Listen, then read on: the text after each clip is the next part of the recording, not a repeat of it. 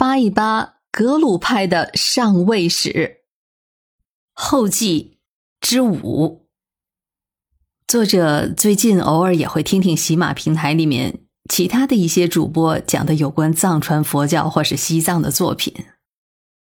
老实说，感觉大多数的主播好像都会或多或少的将佛教的教法教义里面的内容带到历史的讲述中。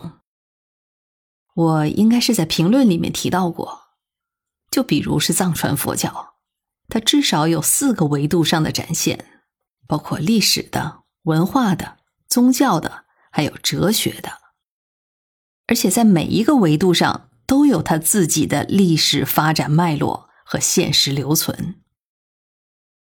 我一直强调自己是站在历史的角度去解析藏传佛教的发展脉络，试图浓缩的去还原历史长河中的一个个的片段，但是。就在这一年多的讲播过程中，听众朋友们也反馈了不少的意见，而且时不时的总有要和我探讨佛法的，有请教的，有质疑的，当然也有鞭挞的，甚至是诅咒的。其实这些都大可不必。首先，我本人并不钻研佛法，那这种讨论也就没有意义了。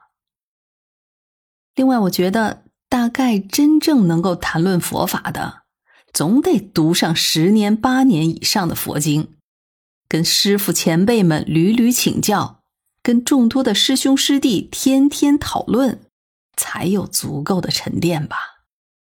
我自信是没有那份执着和悟性的。另外，我谈论的是历史上的佛教。这是都能在众多的历史资料、还有文献文物，包括专家的研究成果和著作中，是能够搜集而来的。而且通常我都会找到不同来源或是不同角度的材料，加以交叉对照，再以自己的观点或是思考，选择其中的一种或是几种观点，介绍给大家。任何一种宗教。它的发展和演变，其实和它所处的历史背景都是紧密相关的。藏传佛教尤其是这样，它的几次大发展，实际上都伴随着西藏本地剧烈的社会变动。就我们的这个专辑而言，就在这三四百年当中，西藏和周边的历史背景、社会环境、政治形势、文化传统。等等各方面，其实都有翻天覆地的变化。这是格鲁派产生的土壤，也是它发展和演变的内在动力。如果忽视这些客观存在的史实，而是一味的强调那些在佛经中或是在上师口中的神迹，那我也只能说，这是两个维度上的讨论了。在宗教的发展中，一定是有神秘化的部分，产生的就是神话。佛经中还专门借用了一个名词，禅宗中叫做公案，这也就是历史史实和宗教演绎相结合的最多的场景了。对于佛祖，还有各个宗派的创始人、教派高僧们，他们大多都是历史上的真实人物。但是都有一个神格化，然后再加以皈依和崇拜的过程，这是宗教发展的内在规律，我们加以尊重。但是需要说明的是，这只是在佛教的范围内才可以视为正统。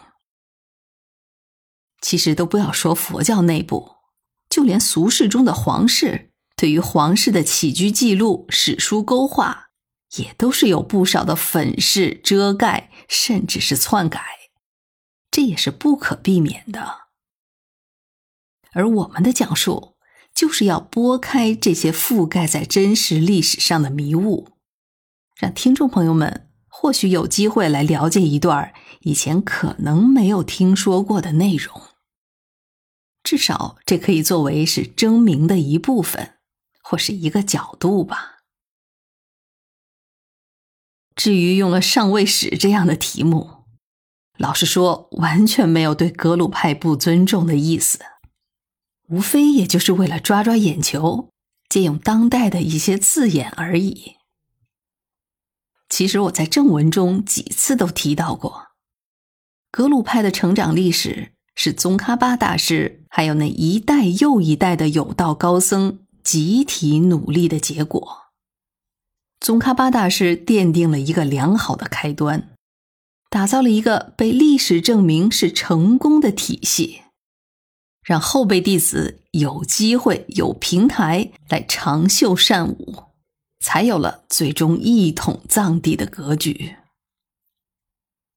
我们的目的，也就是要将这一过程放在历史的角度，再去快快的展示一番。在文中大量的讲述了蒙古部落还有明清朝廷的种种操作，特别是在最后花了大量的时段介绍清廷治藏的战略思路。其实也就是想说明。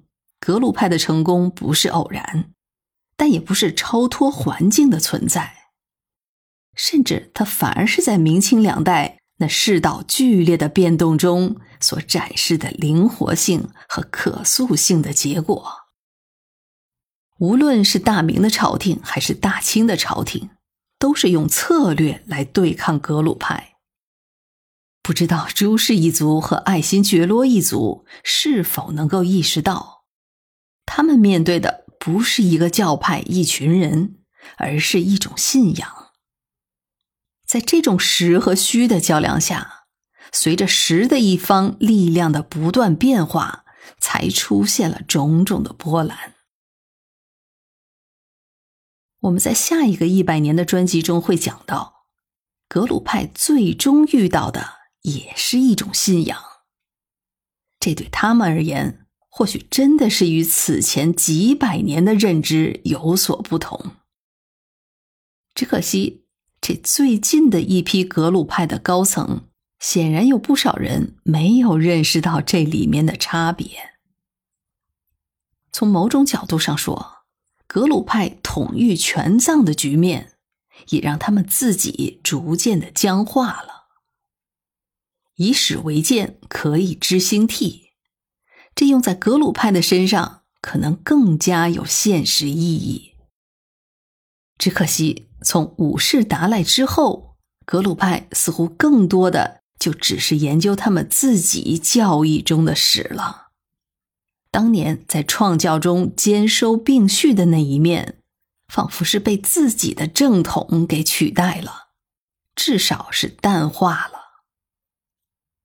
所以，兼听则明。无论是学术或是教义，总有它的历史价值和现实意义吧。希望听众朋友们也是。咱们这个专辑也算是给大家打开了一扇窗，展示了一个新的角度而已。